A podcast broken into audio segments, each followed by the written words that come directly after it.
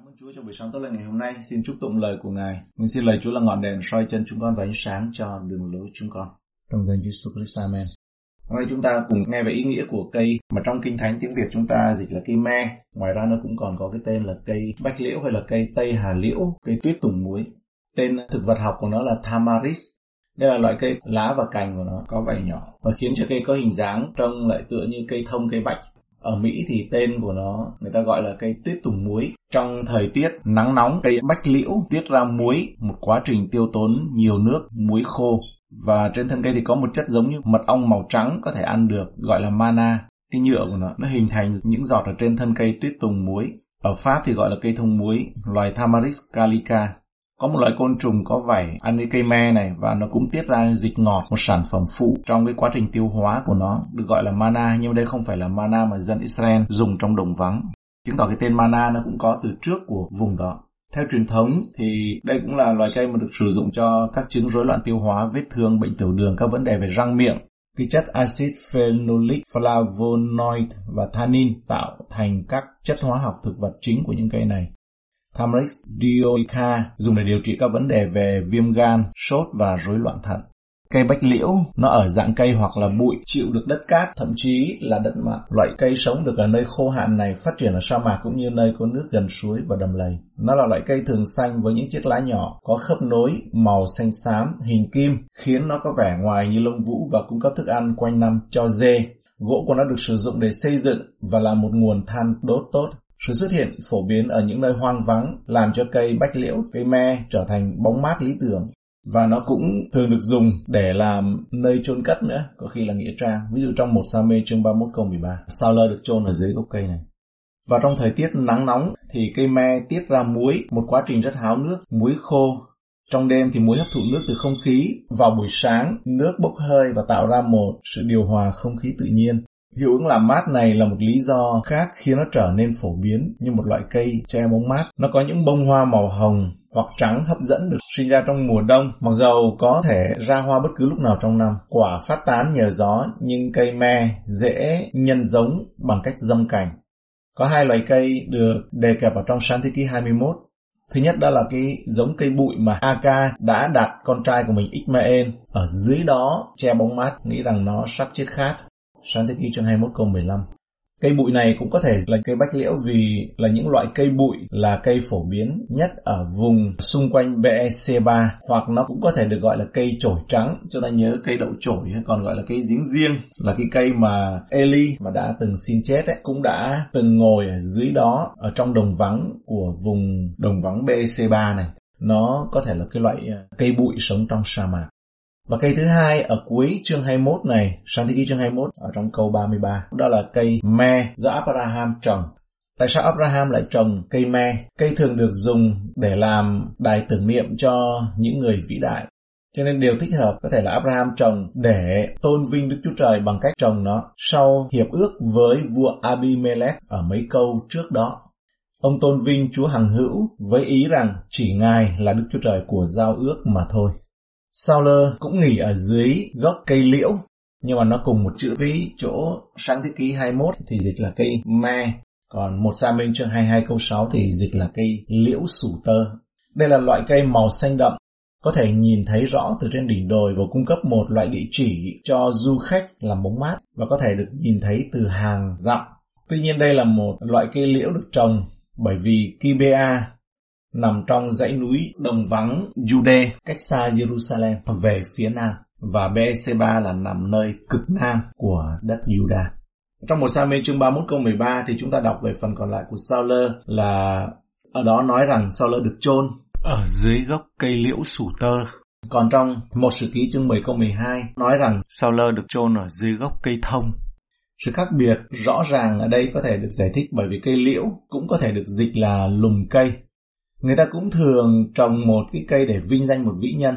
Có lẽ ý nghĩa của cây này là để tôn vinh Đức Chúa Trời. Đấng đã ban cho Abraham một người con trai là Isaac, ấy, đất đai và nước, và nước vô cùng quan trọng. Họ phải bảo vệ. Và bây giờ Chúa ban cho một mùa của hòa bình. Và công lao này, sự ghi ơn này sẽ không thuộc về lòng hiếu khách của vua Abimelech về hiệp ước sinh sống khôn ngoan do Abraham lập, mà thay vào đó vinh quang sẽ thuộc về Đức Chúa Trời. Thay vì để ý nghĩa của thời điểm này trôi qua thì Abraham đã dành thời gian để thờ phượng Chúa tại BEC3 và trồng một cái cây để tưởng nhớ đến sự chu cấp tuyệt vời của Đức Chúa Trời. Và trong bản dịch truyền thống, bản dịch mới, bản hiệu đính hay là bản dịch hiện đại thì dịch là cây me, còn bản dịch công giáo thì dịch là cây liễu bách. Cấu trúc là những chiếc lá nhỏ giống như vảy, hầu như không thoát hơi nước để thích hợp cho những nơi khô hạn, nắng nóng như lửa đốt. Và chúng phát triển tốt ở trên đất cát, vùng sa mạc Sura, nơi Aga từng lang thang. Sáng thế ký chương 21 câu 9 câu 17 chính dưới bóng mát của cây me có thể là cây Tamaris aphila mà Aga đã đặt con trai mình là Ismael dưới đó. Loài cây này có kích thước có thể cao đến trên 9 mét, là một loại cây thường xanh, cây luôn luôn xanh tức là lá không có mùa nào vàng lá cả. Nó biểu tượng cho thuộc linh luôn xanh tươi. Ngoài ra cái cây này trông cũng duyên dáng với những cái cành và búi dài có lông vũ phủ kín những chiếc lá nhỏ nhất vào mùa xuân. Trên đỉnh có những chùm hoa màu hồng trông rất đẹp, dường như bao phủ toàn bộ cây trong một dải màu mỏng manh. Bảy sự thật kinh ngạc về cây me này, cây bách liễu này. Thứ nhất là bóng của cây bách liễu nó mát hơn nhiều so với các loài cây khác bởi vì nó phả hơi nước ra. Thứ hai, nó có thể chịu được cái nắng nóng khô hạn bởi những đợt khô hạn kéo dài bằng cách nó cắm rễ sâu xuống đất để tìm nguồn nước ngầm. Thứ ba, nếu nước ở trong mùa sinh trưởng đầu tiên thì rễ của cây bách liễu tiếp tục tìm kiếm đất ẩm và tiếp tục phát triển mà không cần tưới thêm. Thứ tư, cây me này có khả năng chịu hạn và do đó rất lý tưởng cho vùng khí hậu khô. Thứ năm, gỗ của nó cứng và bền, lý tưởng để tạo ra các sản phẩm xây dựng, đồ nội thất, chất lượng có giá trị. Thứ sáu, cây liễu bách là loại cây phát triển chậm. Thứ bảy, cây liễu bách hay cây me có thể sống trên 100 năm. Cây liễu bách có một lịch sử lâu dài, nó cũng được sử dụng vào y học. Thời cổ đại, vỏ và lá của nó dùng để trị sốt, vết thương, các vấn đề về tiêu hóa. Nó được sử dụng như một sản phẩm thực vật có tên là mana. Nó đi du lịch đến nơi này, chúng ta có thể mua cái loại mana này để ăn. Nhưng mà nó không liên quan đến mana mà Chúa ban cho dân Israel trong đồng vắng. Mana nó được tạo ra khi cái quả của cái cây liễu bách này, cái cây me này được đun sôi, lọc và dùng làm mật ong. Nó cũng được dùng giúp để chắn gió, ổn định và tạo bóng mát cho gia súc và cho cả con người. Biểu tượng của cây bách liễu, biểu tượng về tâm linh, nó bóng mát và cây luôn luôn xanh. Nó là biểu tượng của hy vọng và sự sống. Bản chất của cây này tượng trưng cho hy vọng và sự sống. Nó biểu tượng cho một sự khởi đầu mới. Nếu bạn trải qua một khoảng thời gian khó khăn, thì cây me là một lời nhắc nhở cho những ngày tốt đẹp hơn đang ở phía trước. Nó là biểu tượng với khả năng phát triển mạnh mẽ trong điều kiện khắc nghiệt và đây là một lời nhắc nhở để bạn có thể vượt qua bất kỳ trở ngại nào nếu bạn đặt niềm tin và sự xác quyết của mình nơi mà bạn đã từng đóng neo hay là đang và sẽ là đó là nơi Chúa Giêsu và trong nơi chí thánh ở nơi Chúa. Và loại cây bách liễu là một biểu tượng thuộc linh giao ước giữa Abraham và Đức Chúa Trời. Câu chuyện này nhắc nhở chúng ta rằng điều gì đang xảy ra cuộc sống thì Chúa vẫn là Đức Chúa Trời của giao ước. Cho nên khi bị phá giao ước, khi bị thất vọng, khi bị ruồng bỏ, chúng ta luôn nhớ Chúa vẫn giữ giao ước Ngài đấng ngự trên ngài Cây me thường được xanh tươi, vì vậy có ý kiến cho rằng nó tượng trưng cho sự sống vĩnh cửu, cho sự sống đời đời. Ngoài ra trong sáng thế ký thì Abraham có trồng một cái bách liễu này và ông cầu khẩn Đức Chúa Trời Eolam, có nghĩa là Đức Chúa Trời hằng hữu là Đức Chúa Trời đời đời. Nó cũng là một loại cây được gọi là thiêng liêng. Nếu bạn tìm kiếm biểu tượng mạnh mẽ về hy vọng và sự sống niềm tin thì đây cũng là một loại cây. Nó có một bề dày lịch sử phong phú và có một ý nghĩa tâm linh sâu sắc. Có ba ví dụ mà cây me được nhắc đến trong Kinh Thánh và chúng ta đọc cái câu Kinh Thánh này. Một Sa-men chương 22 câu 6 Saul được cho là đã ngồi ở dưới gốc cây liễu sủ tơ. Saul hay rằng David và những người theo ông đã bị phát hiện bây giờ Saul đang ngồi ở Kibea dưới cây bách liễu trên cao, tay cầm giáo và tất cả bầy tôi của ông đều đứng xung quanh ông. Một sa-men chương 31 câu 13 cũng được nhắc đến khi Sauler được chôn ở dưới đó. Họ lấy cốt của họ, Sauler và Jonathan ấy, mà chôn dưới cây liễu sủ tơ ở gần Jabe và kiêng ăn trong 7 ngày. Còn trong sáng thi ký chương 21 câu 33 là lần đầu tiên mà Abraham trồng một cái cây. Ông là một người du mục chăn gia súc nhưng mà lại trồng cây. Abraham trồng một cây bách liễu hay là cây me tại BC3 và đó ông kêu cầu danh Chúa, Đức Chúa Trời hằng hữu. Biểu tượng hóa về giao ước của Abraham qua cây bách liễu. Khi Abraham và Sarah đang sống ở xứ Canaan, ông đã trồng cây này tại BC3, một thị trấn hanh khô của người Canaan ở BC3.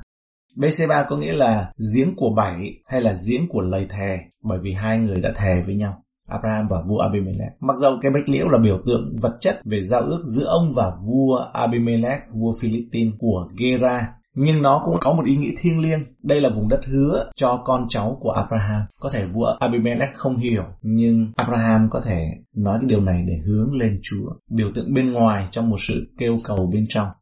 Abraham đã trồng cái cây này ở BEC3 và đó ông cầu khẩn danh Chúa hằng hữu. Thật thú vị khi thấy rằng Abimelech đã nhìn thấy ân huệ, sự sủng ái của Chúa trên cuộc đời của Abraham. Không những Abraham mà về sau chúng ta nhớ là cả Isaac cũng như vậy. Thì Abimelech và Phi Côn quan tổng binh đến nói với Abraham ở trong câu sang ghi chương 21 câu 22 là Chúa ở cùng ông trong mọi việc ông làm. Một điều nữa là hành động này nhắc đến cam kết là việc trồng cây này thực sự mang tính chất tiên tri, bởi vì đây là miền đất hứa mà Chúa ban cho con cháu của Abraham. Tại sao điều này lại quan trọng?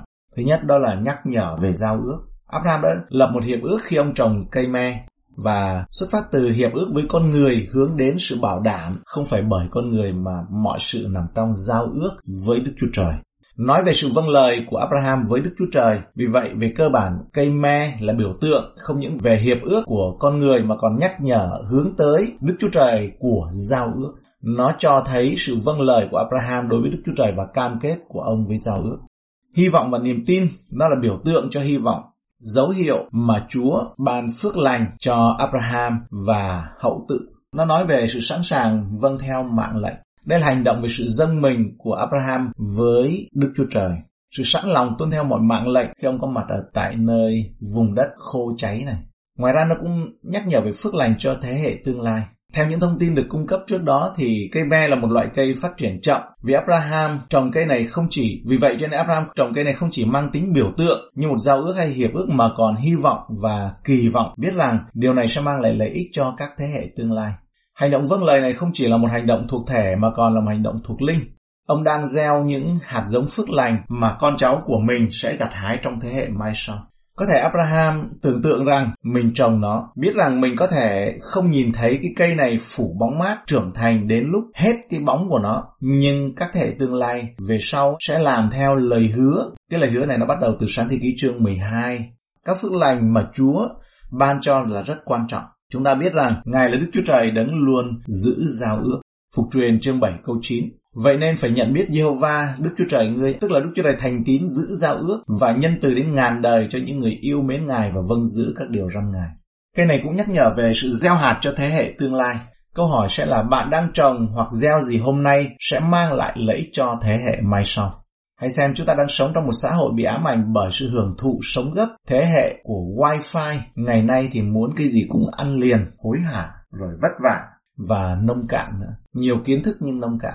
Tuy nhiên điều gì sẽ xảy ra nếu chúng ta trở thành người quản lý cho thế hệ tiếp theo? Chúng ta sẽ gieo những hạt giống thuộc linh tinh thần và cả tài chính sẽ mang lại lợi ích cho con cái của chúng ta. Và chúng ta tin rằng đó là tấm lòng Chúa của Đức Chúa Cha để ban phước cho con cái của Ngài. Điều khôn ngoan đó là thành tâm tìm kiếm Ngài để chúng ta có thể được liên kết với những lời hứa đó đem lại bóng mát cho tương lai. Tất nhiên là chỉ có Chúa mới làm được điều này. Thật tốt đẹp biết bao khi chúng ta trồng những cây me hay cây bách liễu về tâm linh để con cái chúng ta có thể ngồi dưới bóng mát của nó. Nhờ ơn Chúa, chúng ta có thể cảm nhận và chứng kiến sự thành tín của Đức Chúa Trời qua sự vâng phục, sự vâng lời của chúng ta. Khi suy gẫm về cây này, chúng ta cũng hãy nhớ gieo những hạt giống phước lành cho các thế hệ mai sau. Mong rằng những cái cây này sẽ được mọc lên và tượng trưng, được phát triển tượng trưng cho hy vọng và những khởi đầu mới và chúng mang đến sự sảng khoái, đơm hoa, kết trái cho những ai dọc đường đời khó khăn khô hạn mà bắt gặp chúng. Chìa khóa đó có thể là nó tượng trưng cho hy vọng khởi đầu mới ở trong kinh thánh, khởi đầu giữa khó khăn. Và cây me nhắc đến một hành động vâng lời và có khả năng đem lại phước lành bóng mát cho mai sau. Biểu tượng cho sự phát triển tâm linh, sự đơm hoa kết trái. Ở trong Kinh Thánh có hơn 31.000 câu Kinh Thánh theo 2 Timothy chương 3 câu 16 đều là những câu kinh thánh mà được Đức Chúa Trời hà hơi và ích lợi cho đời sống của chúng ta. Từ đời sống thuộc thể dẫn đến sự sống đời đời. Và điều đó sẽ bao gồm cả câu kinh thánh ở trong chương sáng thế ký 21 câu 33 này. Ở đây nói Abraham trồng một cây me tại BC3 và tại đó ông cầu khẩn, kêu cầu danh Chúa Đức Chúa Trời đời đời. Thật nhìn đây có thể là một câu kinh thánh chỉ để đọc qua, đọc rồi để đó và có thể không chú ý. Nhưng mà khi chúng ta chú ý thì thấy nó mang đến nhiều ý nghĩa. Nó giống như nhựa từ cái cây nó ra vậy đó, bắt đầu thấy cái ý nghĩa của nó, thấy cái vị của nó. Chúng ta thấy Abraham là người được Chúa kêu gọi, Ngài ban lời hứa về đất hứa, rồi hạt giống là về dòng dõi của Abraham ấy, rồi về phước lành của Abraham, không những chỉ cho ông mà mọi dân tộc. Mọi dân tộc ở đây trong này ẩn chứa lời tiên tri về đấng Christ, mà trong đấng Christ chúng ta được dự phần trong phước lành của Abraham này. Bất chấp tuổi tác của Abraham và bất chấp khả năng sinh sản của Sarai, vợ của ông, thì Họ đã cho ra đời Isaac một cách diệu kỳ bằng phép lạ và gia đình rất vui mừng nhờ trong sáng thế ký chương 21 câu 1 đến câu 8. Sau đó chúng ta khám phá rằng Abraham đã lập một hiệp ước với vua Philippines là Abimelech, giành được quyền sử dụng về nước từ nơi kia giếng tại Beersheba rất là quan trọng. Tất cả những điều này đã xảy ra tại một thị trấn hay là một làng quê tên là Beersheba. Về mặt địa lý, Beersheba đánh dấu ranh giới phía nam, cực nam của nước Israel. Vùng đất khô cằn nằm trong vùng sa mạc Negev. Tên BEC3 có nghĩa là giếng của bảy hay là giếng của lời thề, làm chứng về những điều giữa Abraham và Abimelech đã tuyên bố xác nhận bằng bảy con chiên tơ hay là bảy con cừu cái ở trong Sáng Thế chương 21 câu 31. Cái cây này người ta nói rằng phải mất gần 400 năm để lớn lên để cho cái cây này có thể cung cấp một bóng mát đầy trọn, nó cung cấp không khí và chất dinh dưỡng một ý nghĩ khác xuất hiện đó là khi một uh, ai đó đi qua sa mạc khoảng 400 năm sau, cần bóng mát, không khí hay là một ít mana từ cái cây này, chính con cháu của Abraham sẽ được ghé qua. Khi được giải cứu khỏi Ai Cập hướng đến vùng đất mà Đức Chúa Trời đã ban cho Abraham, họ sẽ cần tất cả những thứ mà cái cây me này cung cấp là khoảng 400 năm sau họ nhớ lại cái cây này mà tổ phụ của mình đã trồng. Khi mà những yếu tố này được nêu ra ấy, thì chúng ta thấy đọc cái câu kinh thánh này nó là một cái cách khác. Mặc dù Abraham có thể đã thực sự trồng cây me tại BC3 để kỷ niệm những gì Chúa đã làm cho ông, nhưng ông có thể đã trồng một cây bách liễu ở trong tâm trí trong tâm linh để hướng tới tương lai. Mặc dầu không bao giờ được nghỉ, chính ông không được thưởng thức cái bóng mát của cây đó, không bao giờ được cảm nhận cái gió mát và không bao giờ được ăn bánh mana ngọt ngào của nó, nhưng Abraham vẫn trồng cây đó. Khi ông không gặt hái được thành quả của mình thì các thế hệ mai sau, những người con cháu của ông sẽ nhận được. Và câu này có thể giúp cho chúng ta thay đổi cách làm cha làm mẹ, cách lập gia đình và nhìn nhận cuộc sống và thậm chí là cho những người không có gia đình, không có con cái.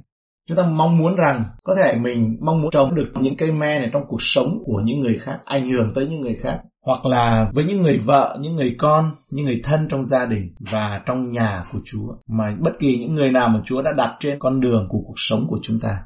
Vậy thì giàu gặp thời không gặp thời, đầu tư vào chúng bất kể những cái gì mà mình có để thấy được và tạo ra kết quả của chúng. Chúa là đấng sẽ ban kết quả. Rao giảng, phúc âm, huấn luyện, gieo hạt và ngay cả mình có thể là không được trải nghiệm. Và có người cũng nói rằng ấy, mong rằng cái bia mộ của tôi sẽ được mang cái tên rằng đó là con người này đã yên nghỉ tại đây, người đã trồng một cây me ở tại nơi này một số câu kinh thánh. Thi Thiên 92 câu 13. Người công bình sẽ mọc lên như cây kè, lớn lên như cây hương nam trên Liban. Những kẻ được trồng trong nhà Đức Diêu Va sẽ trổ bông trong hành lang của Đức Chúa Trời chúng ta. Dầu đến buổi ra bạc, họ sẽ còn xanh bông trái, được thanh mậu và xanh tươi, hầu cho tỏ ra Đức Diêu Va là ngay thẳng, Ngài là hòn đá tôi, trong Ngài chẳng có sự bất nghĩa. Vậy Sai 61 câu 1 đến câu 3. Thần của Chúa, Diêu Va ngự trên ta, vì Đức Diêu Va đã sức giàu cho ta, đặng giảng tin lành cho kẻ khiêm nhường.